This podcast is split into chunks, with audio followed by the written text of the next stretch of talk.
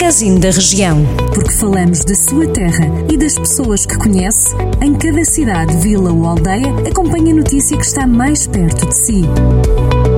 Magazine da Região. Edição de Carlos Esteves. Tenham uma ótima segunda-feira na nossa companhia. Vamos percorrer então alguns dos conselhos com cobertura noticiosa por parte do Jornal do Centro. Começo por lhe dizer que decorreu este fim de semana a Feira da Maçã de Armamar. Contou com mais produção e de melhor qualidade. Apesar do granizo que caiu em junho ter destruído 25% do fruto, a maçã é de boa qualidade. Além da rainha que foi e é a maçã, a feira contou com outros produtos do Conselho de Armamar, como os vinhos, o azeite, os fumeiros, a tradicional e a gastronomia, naturalmente. Este foi o regresso da Feira da Maçã ao formato presencial, decorreu este fim de semana em Armamar.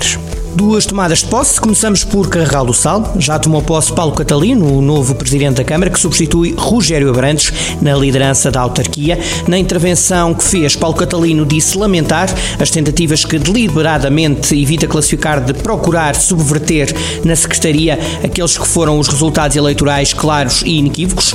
Na intervenção enquanto presidente da Câmara de Carregal do Sal, Paulo Catalino garantiu que o novo executivo vai cumprir com as obras em curso e vai repensar prioridades do anterior executivo. O autarca também prometeu eletrificar algumas das zonas mais remotas do Conselho e melhorar a cobertura da rede 5G. Em Castro Daire, Paulo Almeida foi empossado, neste caso reempossado, como presidente da Câmara. O autarca foi reeleito nas eleições de 26 de setembro pela coligação PST-CDS, teve quase 62% dos votos no Conselho. Paulo Almeida preside a autarquia local desde 2017 no discurso de posse. O autarca deixou críticas à falta de investimento no Conselho por parte do Governo e pediu mais união à comunidade local. Paulo Almeida lembrou a requalificação da Estrada Nacional 225, que teima em não arrancar.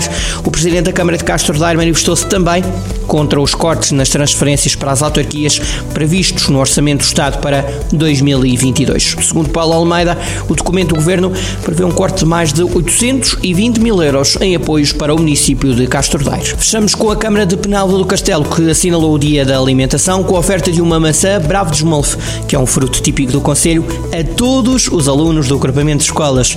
A autarquia justificou esta iniciativa com a promoção da adoção de uma alimentação saudável.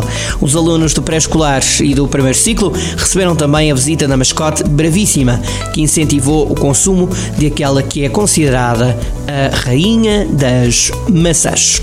Boa segunda-feira e já agora, boa semana na companhia dos 98.9 FM. Jornal do Centro, a rádio que liga a região.